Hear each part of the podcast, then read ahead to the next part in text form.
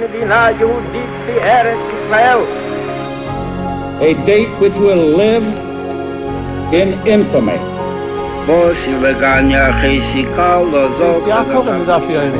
Both of those projects, initiatives, got off the ground because of the Guerrero. The 11 Olympic team members slain in West Germany. The Olympic Games. Zugerecht waren Brüder in Amerika. Soldaten Schabes at the Skizar. out of the 24 who were killed were Americans who had come to learn in Hebron. I say one million Jewish children who were made to be cut loose.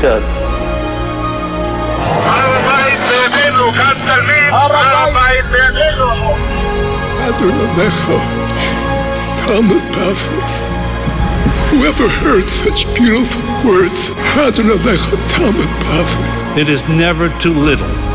It is never too late and it is never enough. Jewish History Soundbites, bringing alive the world of our glorious past. Here is our host, live from Jerusalem, Jewish historian and tour guide, Yehuda Geberer.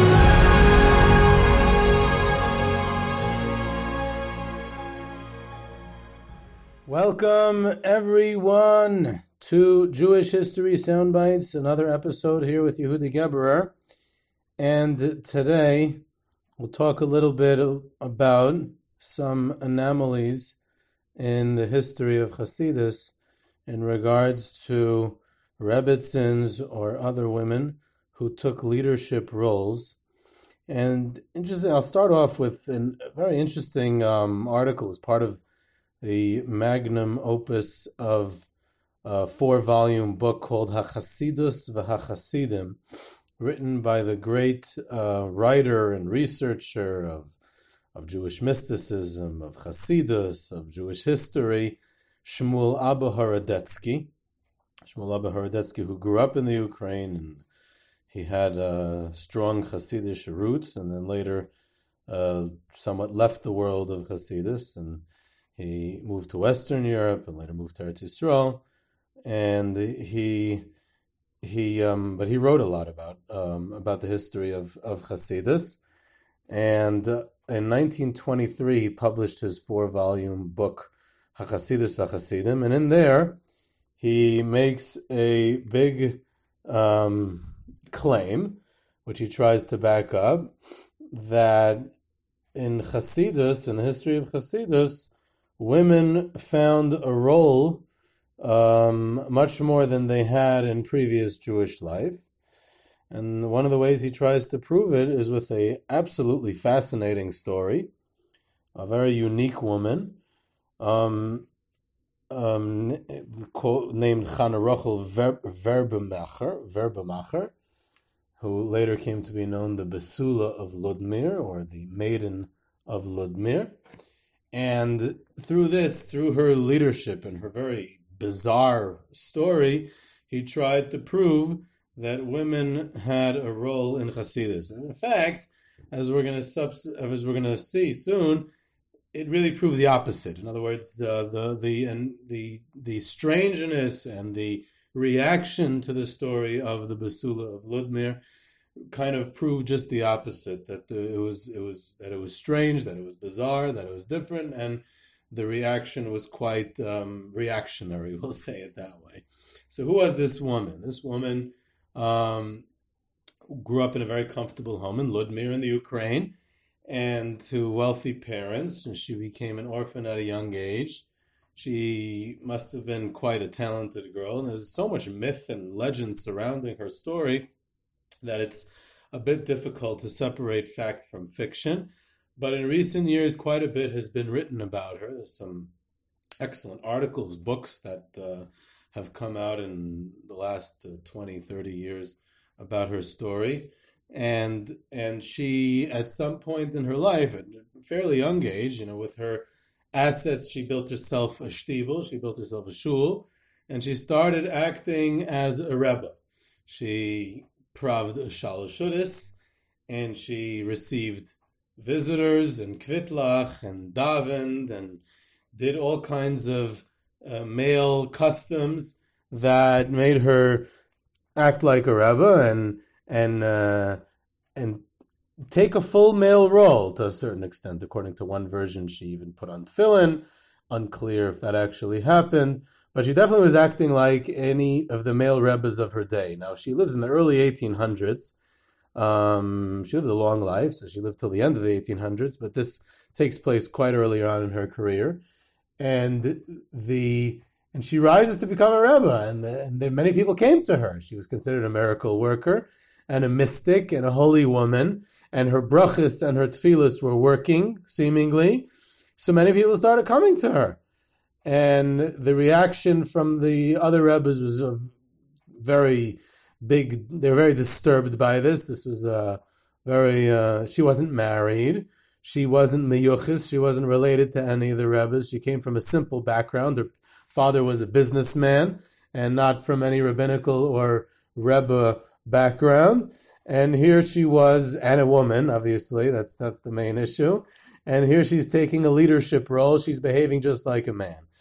So eventually, the one who intervened is the famous Chernobyl Magid, or Matul of Chernobyl, one of the greatest and most famous rebbes, tzaddikim, leaders of his day. He's a, a tremendous personality. All eight of his sons became rebbes, and they branched out of the Chernobyl dynasty. Racham Strifk and Trisk and Skver and Tolman, many others. A, a massive um, Ukrainian Hasidus that branched out from the Chernobyl Magid, and um, and he goes to stop her. He visits her and he tells her she needs to get married, and lo and behold, when she gets married, uh, the marriage doesn't work out. But she, the reaction and the marriage and everything else, it kind of slows her down. It, it, it breaks the whole, it breaks the momentum of what was happening there of becoming a rebbe. The marriage doesn't work out. She gets divorced. She eventually, it's too uncomfortable in the Ukraine, and she moves to Eretz Yisrael, where once again she rebuilds her empire. She moves to Yerushalayim.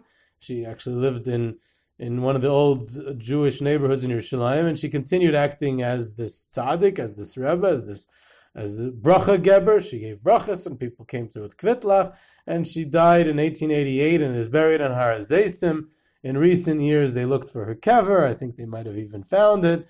In recent years, in the in her legacy, somewhat in the secular world, probably under the influence of people like Horodetsky, they made her into this uh, retroactively into this you know mother of feminism and of women's rights and, and her role in society. So the Iriyah, the city of Yerushalayim, recently I think attempted, or maybe they did. I don't really follow the modern day uh, current events well. I'm more into the history aspect.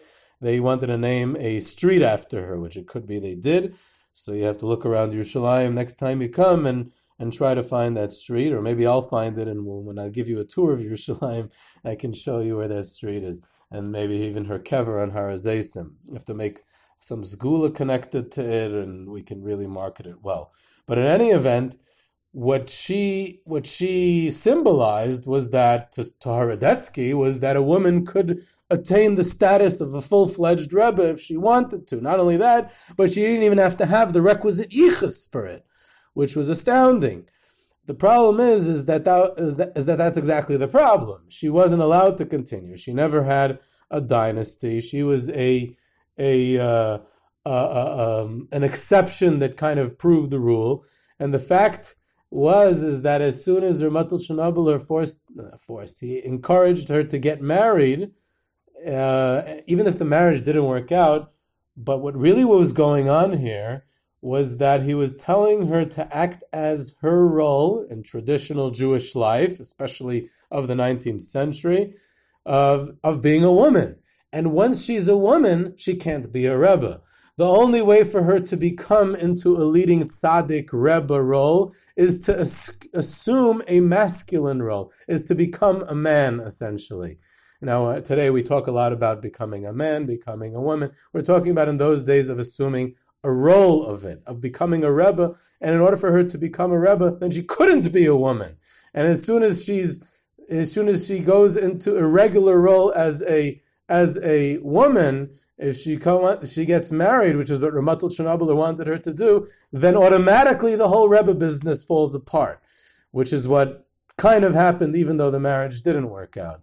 So the the the fascinating story of the Besula of Ludmir actually proves the rule in the fact that it didn't work out and and uh, and she could not become a woman Rebbe. That just wouldn't that just wouldn't work. So that's that was an interesting try, but it uh, it reveals much more um, about about about what the role could not have been than what it could have been.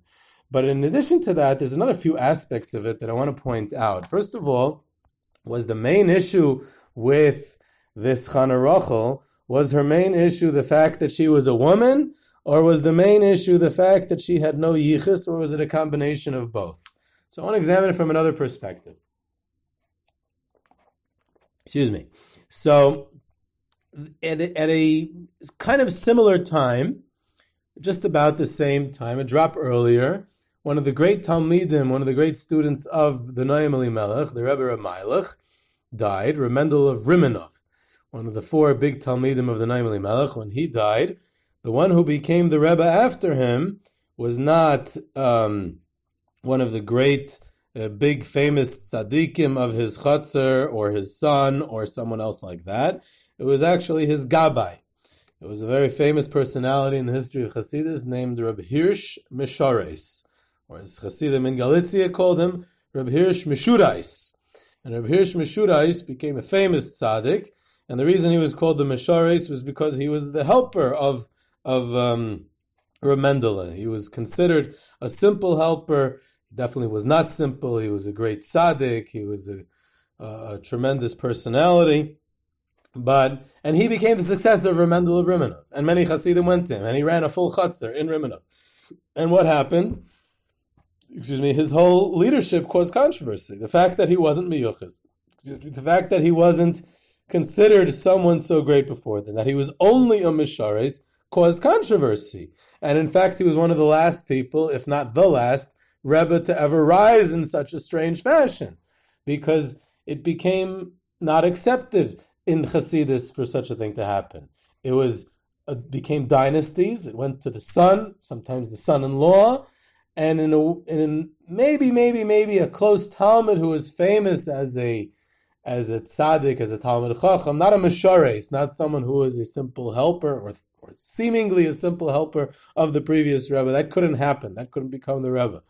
So therefore, if we go back to the Basula of Ludmir, the fact that she was a woman was only part of the problem. The fact that she came from nowhere, so to speak. She wasn't connected to any Rebbe. She wasn't from any family. She wasn't a miyuchis. She wasn't anything like that. That also worked to her detriment. How do we see that come even more, more clear? Because throughout the history of Hasidus, almost down to modern times, but especially in earlier times, there were many, many women who rose to leadership. Not many, many. There was several prominent women. I don't want to exaggerate. There were several prominent women who came to leadership roles in Hasidus, even though they were women. How so? Because they were either Rebbitzins, they were married to Rebbes, and they somehow continued their husband's legacy after he died, or even controlled their husband's court, Chatzar, or Hasidim, or the finances, or other things, or they were considered a holy woman even if their husband was alive. Sometimes they controlled their husband themselves. Or a daughter, daughter in law, somehow someone who was related to a Rebbe. And that actually was more common than one would think. Uh, one of the earliest was the daughter in law of the Rebbe of Zisha, very interesting lady named Chizia Chana Mazel, and she's married to to uh, um, uh, the the her, her husband was Yisrael Avram Mazel, uh, um, who was the son of the Rebbe Reb Zisha, but her father, which is more important, was Reb Zev Wolf of Charny Ostroy, which is also in the Ukraine, not far from Anapol, where, the, where her where her father-in-law, the Rebbe Reb Zisha, was. It was a local shidduch, and when her husband died, she became the Rebbe, and she became the Rebbe. She feared Tish, and when she made Tish, she made a Shalashudis Tish, and the same Reb Matal at Chernobyl who stopped and blocked the Chana Rachel Verbermacher, the Basula of Ludmir, from becoming too prominent, the legend goes, and this, these things are kind of hard to prove, but so it's brought down that Ramatul Chernobyler went to her tish and participated in her tish. This this other woman, this Chizya Chana Mazel. So that was okay because she came from a family of Rebbes. The the Alter Rebbe, the, the first Rebbe of Chabad, the Baal HaTanya, his wife was famous for being a very dominant personality, a very controlling personality, very involved in the finances of the Chatzar in Liajni and later in Liadi, and very involved in the succession of who would her who would succeed her husband, a very dominant personality. And and the, these Rebbitzins of Rebbes, they played several roles throughout history in finances and controlling the Chatzar, and in the, in succession wars she they played major roles in deciding who would gonna who's gonna be the Rebbe after their husband passed away, and their say held a lot of weight, and they controlled a lot of the decision making process up down till modern times. The second Rebbitzin of the Satmarov, Alta Fega, who died not long ago, she was essentially controlling Satmar. Ironically, one of the most conservative of all Hasidus in the world today for many years, even in her husband's own lifetime, after he had a stroke. She was essentially controlling the Hasidim. She even gave brachas from the Ezras Nashim. She uh, was very, very involved in the succession. Um, eventually moved over to her nephew, which wasn't her first choice, um, the Bayrach Moshe. Um, but um, but that's that's a whole story in itself. But she was basically controlling the Hasidus. She took in the Kvitlach and took care of the finances and was running the maestis of the Hasidus in Satmar, and that seemed to have been um, by many other rebbes as well. In the early years of Belz, the Sar Shalom of Belz, the first rebbe of Belz, his wife Malka was a very dominant woman in the Chutzner, uh, both in her husband's lifetime and after. And an even more interesting story was the daughter of the Sar Shalom of Belz, Adel. And apparently, the Sar Shalom of Belz treated her as a son. He even told people she has the neshama of a boy, which goes back to the point I was making earlier about the Basula of Ludmir, is that the only way it's going to work that she can become a tzaddik, she can become a rebbe, is if she's considered a male, she's considered a boy. And here the Sar Shalom is saying, my daughter is really a boy, and I'm treating her as a boy, whatever that means, in a mystical sense. And I'm sure there is a lot of mystical things about it in their neshama and whatever it is. But um, but uh, after the Sar Shalom passes away, she feels she should su- succeed her father. And of course, we know the Rebbe Reb Shila, Rebbe Yeshua, the son of the Sar Shalom, becomes the Rebbe in Belz. And she moves with her husband. She's actually married in a good marriage. She moves to Brod, to the town of Brody, also in, in the Ukraine, and she has a chutzner there, and people come to her for brachas and then people go wild. She's too radical. This is not good. They said she's possessed by a dibuk, and they have to take care of her. She's insane. And her brother comes to this ceremony, and they try to heal her and cure her of this mishigas that she is, that she's trying to be a rebbe. Um, in Chernobyl, we mentioned the Matul Chernobyl was already involved in two stories over there, um, both in the Besula of Ludmir and also of um, the Rebbe Reb Zish's daughter-in-law, uh, Chan, Chizia Chana Mazel, but he and his own family had several uh, children, grandchildren of women, and it seemed to be more prominent in the Chernobyl dynasty more than others that there were women who seized leading roles uh, when their husband passed away or when it was their son involved. It was his own daughter, Matul Chernobyl's Chanachaya, um, one of the Trisker daughters, Malka, uh, uh the daughter of Avram of Trisk, also took a role in the Hasidus. Um, Reb David of Tolna, Reb David Tversky of Tolna, was one of the most famous rebbes in the Ukraine of the of the uh, Chernobyl dynasty. His his daughter seemed to have been uh, taking a role. There was a daughter of Reb Yechanan of Racham which is also a Chernobyl Einikal Shendel, that she took a leading role in the finances of the Chutzner. She went on fundraising trips around the Ukraine. She raised money for the Chutzner and Racham and because she was the one who raised the money, so therefore she had control over the chutzner. She, she was also someone running it, and um, and that brings us to another point. We spoke a lot about Chernobyl and a lot of these Hasidus that they're in the Ukraine, but probably the most famous woman in the history of Hasidus who didn't run a chutzner, but she had a major uh, part in the building of Hasidus was the famous Tamarul Sonnenberg, the, the Tamarul Bergson Sonnenberg, the wife of the of the great Warsaw wealthy uh, financier banker uh, Berke Bergson, and she, this Tamarul, she funded the courts of all the Polish Hasidus, the Chayz of Lublin, the Koznitzer Magid, the Yid HaKadosh of Pshischa, of Simcha of Pshischa, later of Kotsk, and almost all the Polish Hasidus was funded by Tamarul. She would give them money, she provided them with food, and she built their shuls. She never took an active role in leading the Hasidus, so she's not like the other woman we're discussing here, but she's definitely a very prominent woman in the history of Hasidus.